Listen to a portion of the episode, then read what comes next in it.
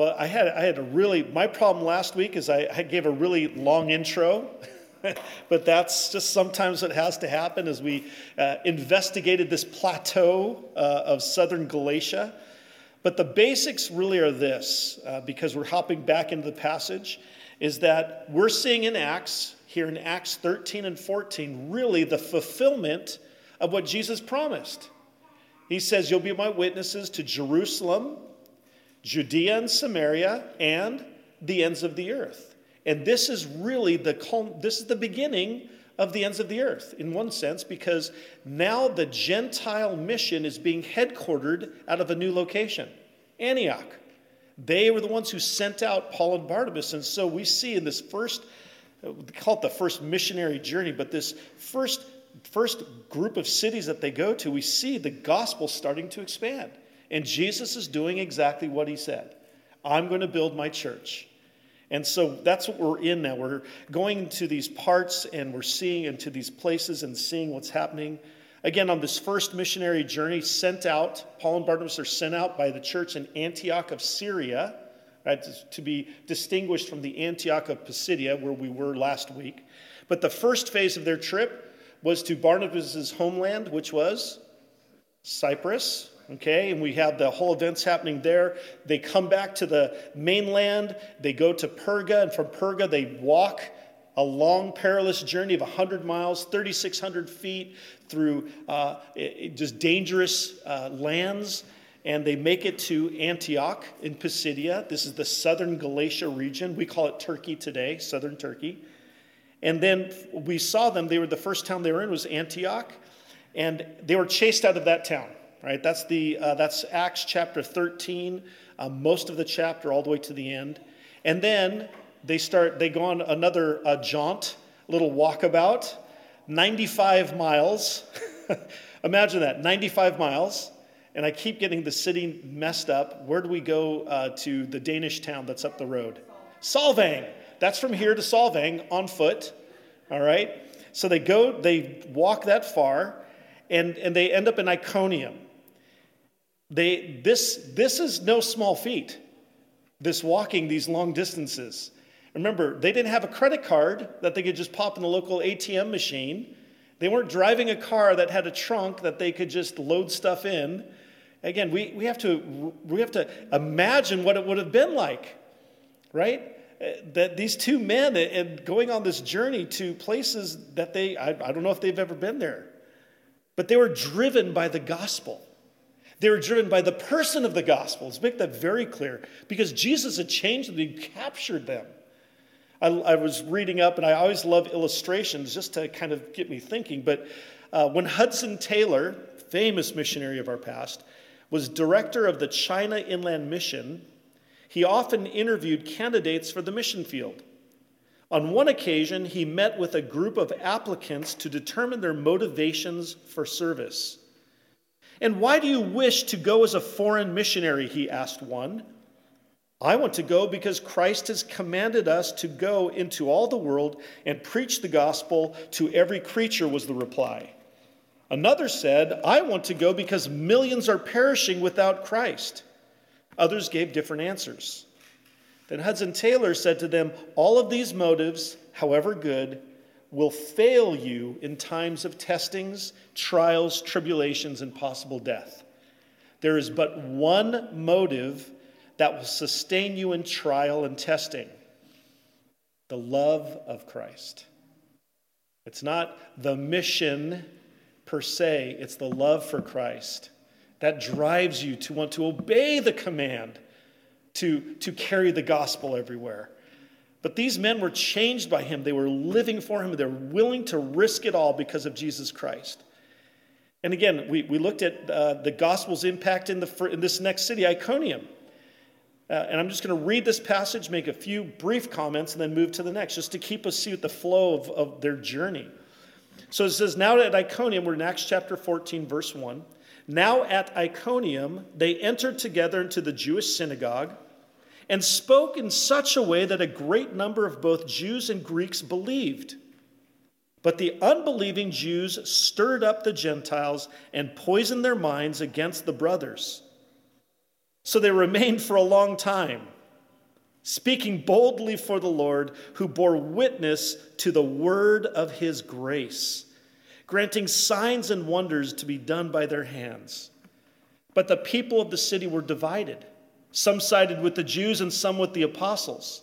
When an attempt was made by both Gentiles and Jews with their rulers to mistreat them and to stone them, they learned of it and fled to Lystra and Derbe, cities of Lycaonia and the surrounding country, and there they continued to preach the gospel.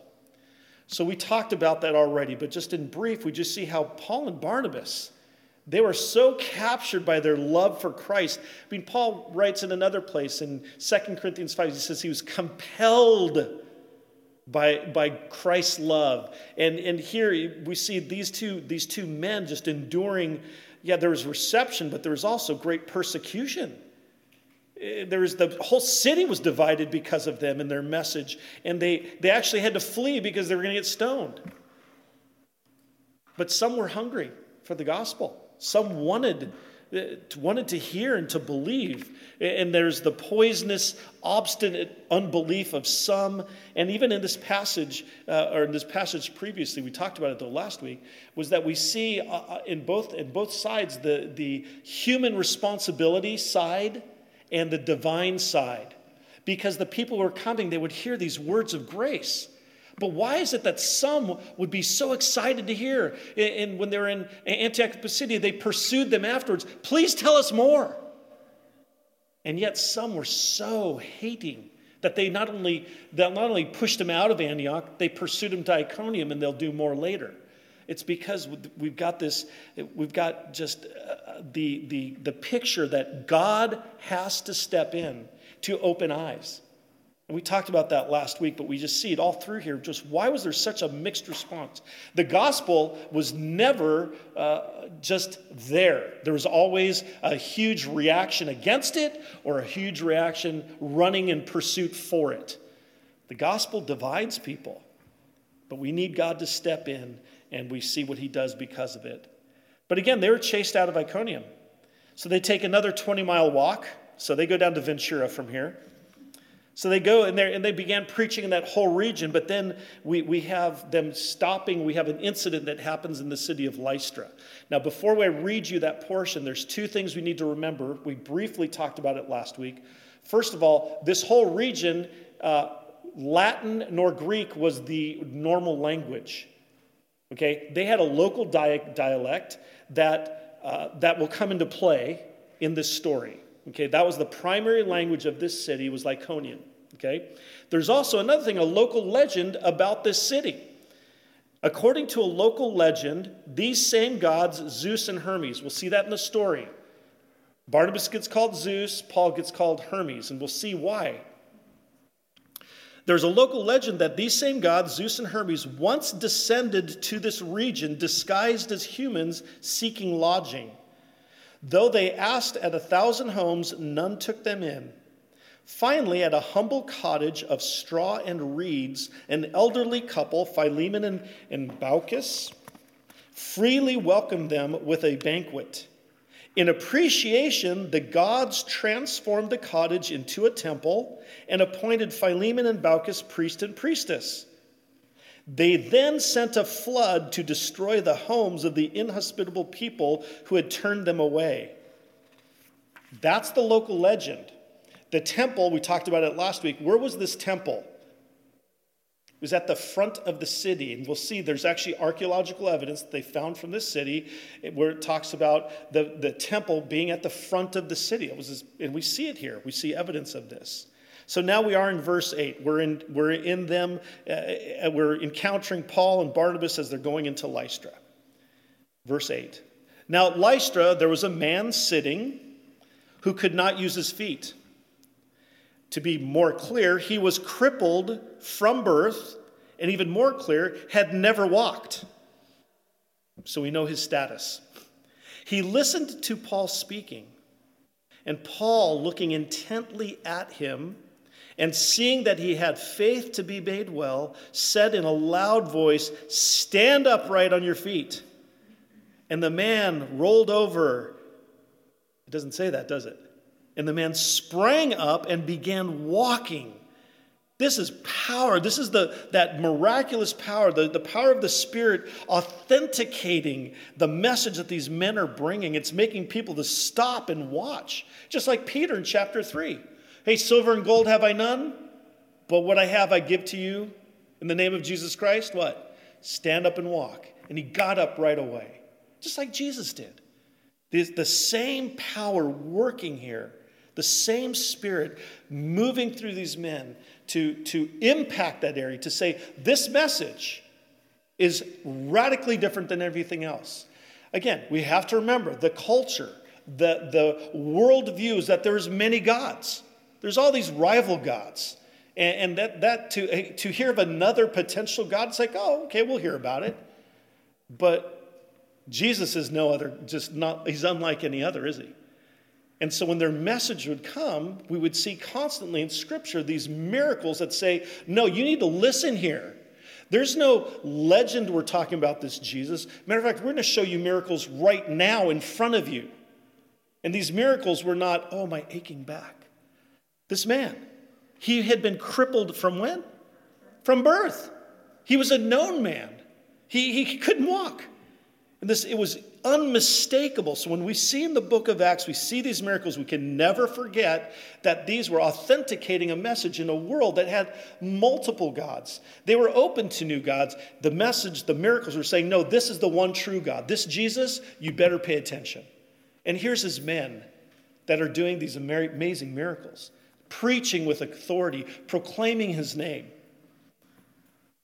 So he, he looks at this man and, and he sees that he has faith to, to be healed. Now, it wasn't dependent on the man, all right, just so we understand that. He was listening within, he was listening to Paul. And, and he heard about this man, this Jesus, and Paul heals him. He becomes an illustration of what God does in our own hearts to, to bring, uh, the, bring new life, to recreate. That's what God does. He gives, he makes us new. So when the crowd saw that Paul, what Paul had done, they lifted up their voices, saying in Lycaonian, The gods have come down to us in the likeness of men. So they're saying it in Lycaonian. And they're to and they're, and they're making these incredible claims about Paul and Barnabas. So what, what did they do? Barnabas, they called Zeus, Evidently, Barnabas was a bigger, more statue, you know, just a big dude, and he looked very, you know, like he was had a lot of bearing. And Paul was they called Hermes because he was the chief speaker. He was the messenger for Zeus. And the priest of Zeus, whose temple was at the entrance of the city, brought oxen and garlands to the gates and wanted to offer sacrifice with the crowds. So here's where the local legend comes in. They're like, oh, they're back. We better not miss it this time because what happened last time, according to the legend? Uh, yeah, everyone else got flooded out and destroyed. So they're responding, and again, Paul and Barnabas are, are watching all this happen. You, don't, you wonder why they don't react right away because they didn't understand what they were saying. Just, just interesting to watch this happen. But when the apostles Barnabas and Paul heard of it, they saw the sacrifices coming. They're, what's going on here? They tore their garments, the sign of intense passion. And they rushed out into the crowds, crying out, Men, why are you doing these things? We are also, we also are men of like nature with you. And we bring you good news, the gospel, the euangelion, that you should turn from these vain, empty, useless things to what? A living God who made the heaven and the earth and the sea and all that is in them. They, he goes right to creation. Remember, they didn't go to the synagogue here, they're talking to the crowds. So, what do they do to appeal and start evangelizing? They go to creation. The God who created is the right one, not these vain, empty ones you're talking about. The God we're talking about, the creator God, bigger than all this. In past generations, he allowed all the nations to walk in their own ways, yet he did not leave himself without witness. And you can talk about the providence of God as, as, as evidence about the, the goodness of God and that there is a God who cares and he's a God that you should look to. For he did good by giving you rains from heaven and fruitful seasons, satisfying your hearts with food and gladness. So God has left a witness in, in creation, in supplying people with the food that they need to live, the air that we breathe. Remember, there's several things that God has left and uses to give man a testimony that there is one true God. What are the two things?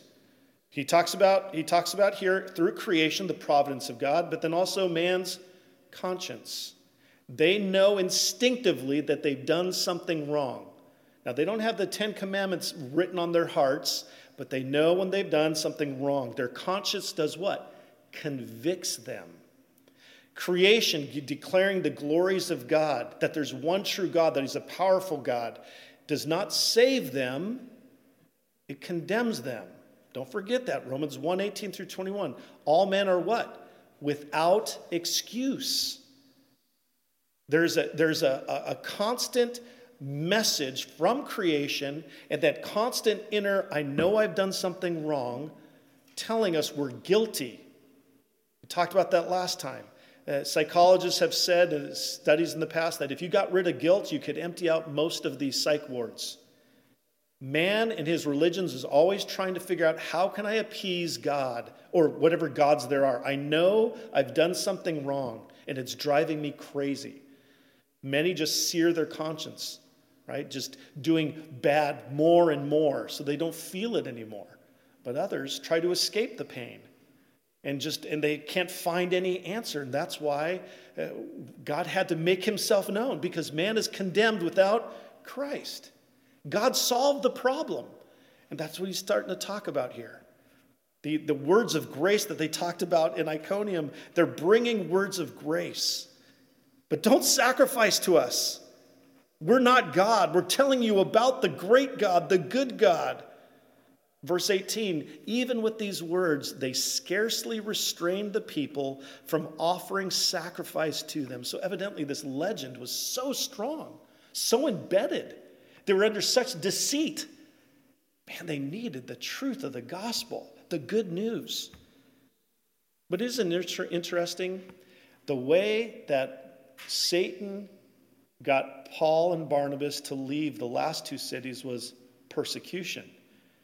But here, it's an appeal to their pride. Think about the temptation they could have felt. Remember, they're men.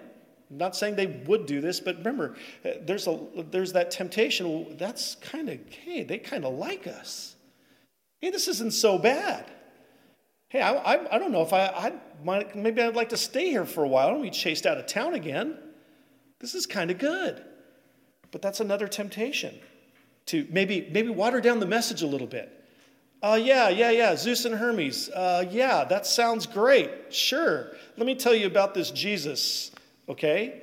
Uh, but they didn't do that. But notice that this, it seems to be a different type of temptation here, applying, uh, promising prestige, the, the, applause of man, the pride uh, being appealed to. But they don't, they don't respond that way, right? They said once they understood, they tore their robes, sign of intense grief, intense emotion. We are not gods. And they turned to creation, say, There's a powerful, mighty God who created all, all this, and He is good. But, the, but Jews, now back to verse 19, but Jews came from Antioch and Iconium, and having persuaded the crowds, the crowds were very persuaded a moment ago but watch them swing. And they persuaded the crowds, they stoned Paul and dragged him out of the city, supposing that he was dead. What a wild swing, but this reminds me immediately of the Passion Week. The beginning of the week, he's hailed as Hosanna, the son of David, on the triumphal entry. A week later, he's hanging on a cross outside the city, humiliated, tortured, dying. The crowds are fickle. That's why we should never seek the applause of men, but the applause of God. They dragged him out of the city, they dumped him. It was like dumping a body, supposing that he was dead. But when the disciples gathered about him, he rose up and ran to the next city. Doesn't say that. He rose up and he entered the city And on the next day, he went on with Barnabas to Derbe. I, I can't wait to meet Paul. This is one tough cookie. Was he gripped by the love of God in Christ Jesus? This man, bless you, this man, he rose up. Now, maybe he was dead, is that they're supposing he was dead, where it doesn't say distinct, but he rose up and he went right back into the city. What do you think that said to the city who just stoned him and dragged him out? That's another miracle. so we have this man who was crippled from birth, couldn't walk, raised up. He, can, he sprang up, no atrophy, instant, perfect wholeness, and he can run about. And then, and then the other end, we have them stoning Paul in hatred, in vi- with violence, and he's dragged out of the city, dumped like refuse, raised, and he walks right back in. What do you think the city's thinking? We better pay attention we better pay attention. Not sure all that happened there afterwards, but we know a church started. But the persecution continues. The gospel, the real gospel, preached by real followers of Jesus Christ, will not stay unnoticed. There will be a reaction. There will be a response for the gospel. Praise the Lord.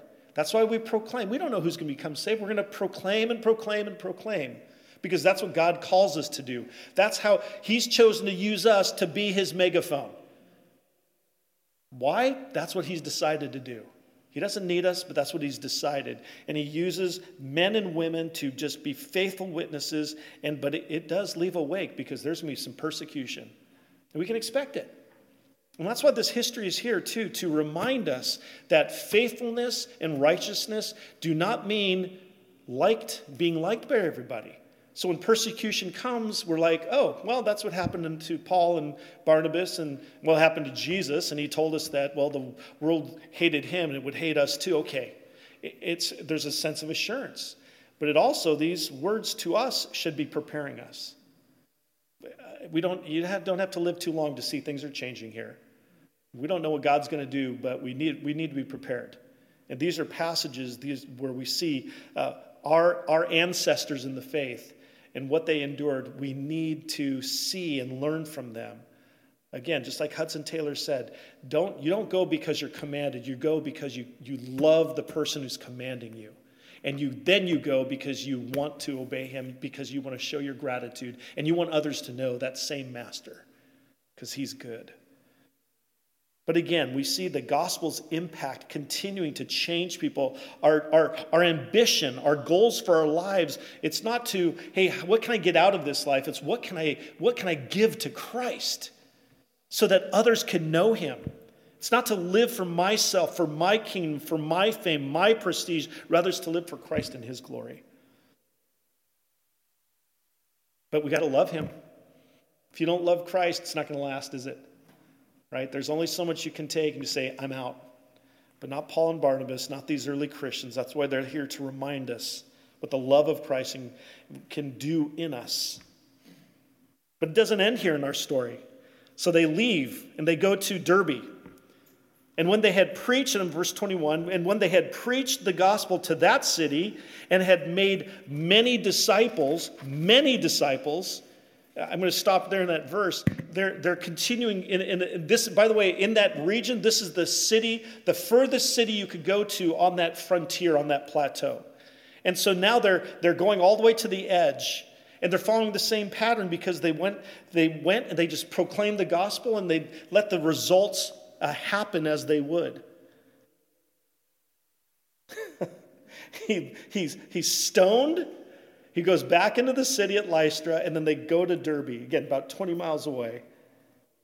And when they had preached the gospel to that city, they had made many disciples. They just can't be stopped. I mean, we think, you know, I've, I've worked pretty hard, and yeah, I just almost died, so I'm going to take a break. They, they don't stop. Their driving ambition was so that others may know this Jesus Christ. They evangelized by proclaiming the gospel in a new city. Just keep, keep sowing the seeds. I mean, Paul, after he left Athens, we'll see this later, he was tired. He was tired. When he got to Corinth, he talked about just being worn out. You know what Jesus, what he got a vision from God. You know what God told him? Get up and start preaching because I, here's what he said, for I have many elect in this city. Why would he say that? Well, there's people who hadn't been saved yet, who are supposed to be saved because they were the elect, so God's going to make sure they get saved. But Paul was going to be the person to bring the gospel so they could get saved.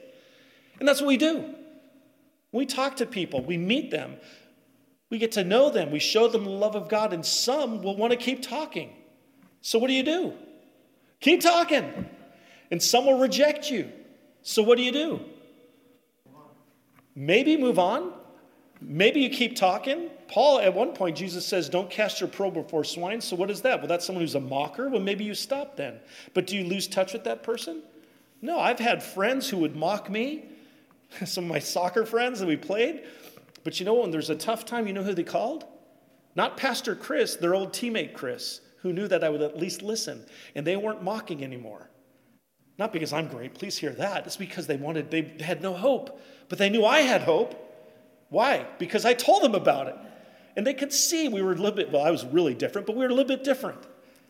Right? So just, we got to be about this. We have to be people, and even if we're not going to travel to a foreign nation and go on this huge missionary journey, walking 1,500 miles over maybe a period of a year, like they did, we can be that here.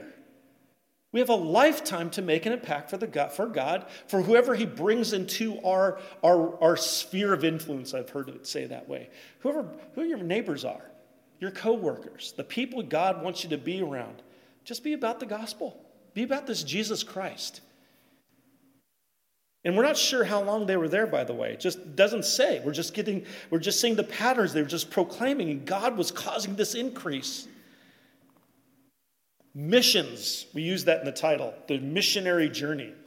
Again, that word actually is not in Scripture, missions. That word missionary. You know what, the, what that word is, should be? A Christian who walks around talking about Jesus or ends up in a different geographical location. They're just proclaimers. And if they stay in that region, you know what they become? A church planter. All, all a missionary really is is a church planter in another land, right? Now, I was raised by missionaries. My grandparents were with Wycliffe Bible translators. So I, we had, we'd go back and forth. I'd say, look, I'm just, I'm a pastor here. This is my mission field. Like, no, you're in America. I'm like, no, I'm on the ends of the earth compared to Israel. Some people need to keep going uh, to a different land, but I'm, God has me living here. So that's where I'm going to proclaim. I'm going to be salt and light right where He wants me to be. I'm going to follow Paul and Barnabas' example of proclaiming the gospel. That's what we're called to do. They, but they were, and we are to be about the same thing, fulfilling the Great Commission. Matthew 28, 18 through 20. We all started 19, don't we? Going, therefore, make disciples, make disciples is the command. Going, baptizing, and teaching are the three components to the command. Going, meaning as you live, and if you're going sometimes other places. Baptizing is you give them the gospel, and when they become a Christian, you welcome them into the family. And then teaching them what? All that I have commanded you. That takes time. What did, what did he command? This is what he commanded. This takes time to learn. Not just to learn, but to apply and live it. So that's a lifetime endeavor. So this is we're fulfilling, these men are fulfilling, but we too are to fulfill the Great Commission. But I start in verse 18 because there Jesus says, All authority, the risen Savior, the, he's just risen from the dead. He's meeting with his men. This is just before the ascension. All authority on heaven and on earth has been given to me. So the Great Commission starts with the king saying, Here's what you, my followers, go and do. Right? So we see this playing out at the, at the beginnings of the ends of the earth. All are commanded to do it. All of us, every single one of us. Right? Not just pastors, but everybody. Everybody. You're at Chick fil A. I, I, Lisa, for you, I pick on you all the time. You're commanded to be salt and light there, right? Ron, you're working on the fields all the time out here, you stud, but you come in contact with a lot of people. You're to be salt and light here. We have families that aren't family members who aren't saved, right? I have a lot of family members. I'm one of the few Christians. We've got to be salt and light to them. Every single one of us can be salt and light. We can be fulfilling the Great Commission, especially in our families. The hardest mission field are our families. They know us best. All of our baggage, right? But we see Paul and Barnabas. Let me get through this here. I'm going to get sidetracked. But we see them, they're at Derbe and they just keep doing what they've been doing. They're doing what he's commanded wherever they go. And we see the gospel's impact. They're trusting God to grow his church by the simple yet clear and powerful command to make disciples. Different churches try to come up with all these snazzy ways of, hey, what's our mission purpose? Make disciples. Well, how do you make disciples? Proclaim the gospel. Whoever becomes Christians, welcome to the family, and then equip them. Why? So they can make disciples. That's the mission statement. They're playing it out for us. But we have to live with intention. It doesn't happen by accident. So back to back to what we're doing here. Verse 21 again. After they'd made many disciples, they returned they returned to Lystra. Wait, what happened there? Hey, that's where he was stoned. Lystra and to Iconium. Well, they'd been, they'd been almost stoned in Iconium, and all their enemies still lived in these cities. And to Antioch, the first of the cities, the biggest of the cities, where they had endured persecution. But it says they returned to these cities, strengthening the souls of the disciples back in, in the early couple centuries or the last yeah about 1800s there was a big revival that happened in the united states. And there was a whole movement called revivalism. And they'd have revival tent meetings. And people they'd have these big you know evangelists come in and they'd be declaring the gospel and people would walk forward and they're playing this music and they're working their emotions. And all these people come forward to accept the gospel and then the, the evangelists would move on what was missing from that equation? What? The church body that those members needed to be plugged into. But why? So they could grow. We talked about this last week. Again, there's certain parables that just jump to my mind. And certain, one of this one right here, the parable of the four soils. The parable of the four soils. Three of the four soils were not saved seed or ground prepared to produce, you know, have a seed grown salvation. The only the last one was. And what was that? It was the one that produced a crop of 30 to 60 to 100 fold, meaning it had a, a long life of producing crop. Just because someone says they're a Christian and maybe shows initial fruit does not mean they're a Christian. We have a huge responsibility in the church to help new believers get planted, and we want to help them grow. That's our calling as the church to help the young ones, especially young ones in age. There, we got a couple that we got two young gals here who are they're born into a family of two Christians. Well, they're saved, right? Everyone say no. They're not saved just because you're born into that family. It's like going to McDonald's. You're not a, you're not a Big Mac. That's location. Birth does not mean you have to be what Jesus said in John 3. You have to be born from above, born again. That's a work of the Spirit. That's not work of mom and dad in genetics.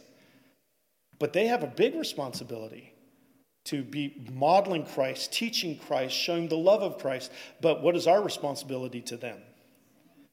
We have to be doing it for them, and they, these kids need to see it from us too, so that they can see Jesus is real, not just mom and dad's, right? And we love them. We're glad we get to walk with you guys. It's a pleasure. But that's what we do when we do have we have parent-child dedication. It's not just, oh, look at these cute kids. God's blessed them with children, and He has. But it's more than that. It's the church taking ownership to help this family be in a church where they can see the gospel played out in real life. Where they see, see older people who get really old and really old and eventually pass away. But you know how they pass away? With grace and dignity because they love Jesus. They get to see that. That's so important. But that's why they went back. They wanted churches for this, for these people to get plugged into, these new believers to grow and to grow old in the faith, so that the gospel could keep going out.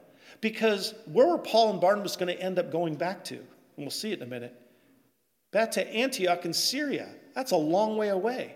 That's the headquarters for the Gentile mission. But you know what these little churches are now? New mini headquarters for that area to reach that whole area with the gospel. That's why they have to strengthen the churches so the gospel can continue to spread after they leave. If you look at some of the Paul, letters from Paul, he, he hadn't been to certain places, but believers from his area or from a, a church where one of the apostles had been, believers there had gone to these other cities. For instance, Rome. Which apostle started the church of Rome? The answer is not one of them. Paul and Peter both wanted to visit to help strengthen them. You'll read that in, in the letter to the Romans. It was most likely started from the believers probably around the uh, day of Pentecost. Because after Pentecost, a lot of these Jews would return to their homes around the Hellenized world. Really cool. That's how the gospel works. When John wrote the book of Revelation and he sent it to the seven churches, he sent it first. What was the first church listed? Ephesus. It was, at the, it was out on the coast, it was at a big harbor. But if you look at those churches, those churches were progressively further away from Ephesus on a mail route. How did those churches get started? Believers who were converted in Ephesus, after staying there and being built up, they would go out. With what? With the gospel. Maybe returning to their own home. Hey, mom, dad, guess what I found out? I met the Savior, Jesus Christ.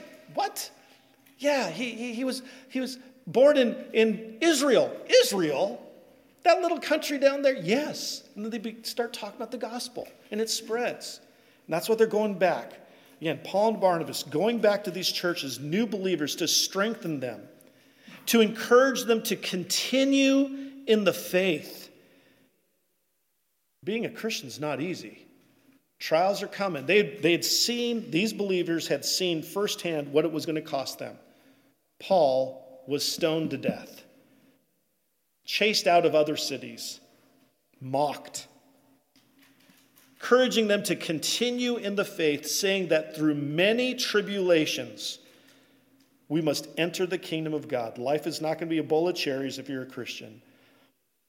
And when they had appointed elders for them in every church, elder rule. What is an elder? A person who's maturing in the faith. They're not a superman. They just happen to be a little bit ahead, and they're showing it in their life. But he appointed godly elders for them in every church to do what? To shepherd the church, to teach, to feed, to guide, to protect. And they didn't leave a bishop for the whole area, did they? Throw that out there, right? It's elder led. There's, there's no pope here, there's no, el, there's no bishops, there's no hierarchy. There's the apostles, and then we see elders in each of the churches. And when they had appointed elders for them in every church, with prayer and fasting, they committed them to the Lord in whom they had believed. They could do all the teaching they wanted, but they had to leave. But what did they do? They committed, they committed them to the Lord because the Lord was the, he's the head of the church, not the apostles, right? He's, he's the head. He's the head committed them to the Lord in whom they had believed. Then they passed through Pisidia and came to Pamphylia. And when they had spoken the word in Perga, that's the original town where John Mark had left them, but they didn't stay and preach there, but now they did. So they're back down on the coast. They preached the word in Perga. Then they went down to Attalia. All right, so they're headed, they're headed back home now. So they went, returned again. They returned through all these cities. Again, there was no kind reception waiting for them. Sure, there were believers there, but don't forget that in each one of those cities they endured persecution of varying degrees. Let me just read you this another great illustration. When it comes to missionary uh, missions, there's great illustrations. I love this one. A missionary in Africa was once asked if he really liked what he was doing. His response was shocking. Do I like this work? He said. No. My wife and I do not like dirt. We have reasonable, refined sensibilities. We do not like crawling into vile huts through goat refuse. But is a man to do nothing for Christ he does not like? God pity him if not. Liking or disliking has nothing to do with it. We have orders to go and we go. Love compels us. The love of Christ. They went back not because they were hoping for a great reception, they went back because love of Christ compelled them. We want to strengthen these believers. Because if we don't, if we don't set up the church, they won't have a place to grow and strengthen and mature, and they'll be dead meat. So they returned with purpose, strengthening, encouraging, appointing faithful men to lead and, and help these churches get solidified. It was a fearful thing to leave behind these precious believers, but you know what? Here's what they were convinced of God loved them more. Right? When I counsel people and I talk to them about their children, I says, Don't you worry. God loves your children more than you do. And I know that about my own kids. As much as I love them, God loves them more, and He's better at it than I am. So their act of trust as they trusted God and entrusted them to, to just, and just stay so committed to Him but again, they took responsibility. We have to build up the church. We can't just, you know, do the easy, well, easy thing, but saying something because, and then walk away because building a church, you know, and, and equipping the saints, and all, that takes time. And it ain't easy, right? It gets a little messy. Y'all are sinners, and it's not easy working with you, nor is it with me. Please hear that. But they, they took responsibility and they also helped understand they're part of the larger church. They're tied to the body of Christ under the supervision. Again, we see this in Acts. They're under the supervision of the apostles. Christ said that. You will be the ones who are the foundation. Christ is the chief cornerstone, but the apostles were the foundation of the church. They're the ones to be the ones to oversee the doctrine, the teaching, the formation, the building up of this new body, this new covenant community. But we see them building the church. They return to the coast. It was a 100 miles down, journey down. And we just see this the church growing and being established. New believers raised, new shepherds being raised, and new little mini headquarters for the gospel advance. Verse 26 And from there they sailed to Antioch, where they had been commended to the grace of God. To Antioch, yeah, the one back in Syria. So they're back home. And from there they sailed to Antioch, where they had been commended to the grace of God for the work they had fulfilled. And when they arrived and gathered the church together, they declared all that God had done with them and how he had opened a door of faith to the Gentiles. And they remained no little time with the disciples. They didn't go back to Cyprus right? They just went home after, after their time in Galatia. But again, they're giving a church uh, a missionary report. Here's, uh, you sent us out, and here's what God did, right? We, we, we accomplished our mission. That's, that's totally appropriate. That's where we get this whole idea of having a, a missions report where we have missionaries talking about what God had been doing as they've been working in that area. The sending church found out what, they sent, what the sending had actually accomplished for the glory of God. And then they rejoiced as a church family. There's a celebration. Again, uh, in America, I, I just cracks me up. I lived in Brazil. And some of my closest friends in high school and college were Latin Americans, Cubans, Costa Ricans, South Americans. And American, we get, we're pretty, pretty mellow in how we celebrate. Tell you what, I'll bet you there's a huge celebration. They're probably, you know, maybe not like Greek where they break plates and stuff, but I'll bet you they're celebrating the work of the God, how God had opened the door to the Gentiles. There's much celebrating. And they remained with the church. That was their headquarters. They stayed there to continue to feed and strengthen. Remember, when, when the Holy Spirit you know, was going to send out the, a new missions, this new missions endeavor, who did the church pick? To, well, the Holy Spirit pick, but who did the church send out actually? Two of their young guys? No, they're two best. So the church gets them back, and now the church is rejoicing at what God had done, but now the church is being strengthened again. You know what, what they're getting ready to do? Send them out again, because it's going to happen again. You know, churches talk about, oh, we've planted a church. Awesome. You've seen, you've, you've planted another church, you know, 10 miles away. Fantastic. And what are you going to do next? Because it's what it's supposed to be. We're not supposed to be building a kingdom here. You know, we're talking about a building project. Is that bad? No, it's to house more ministry. But what is the ministry supposed to do? to raise up more Christians so we can go out more. You know, you guys are here from, I'm pointing out uh, Justin and Matt, they're out from uh, Florida visiting from, uh, uh oh gosh, Jerry Rags Church. There we go. had to come to my mind here.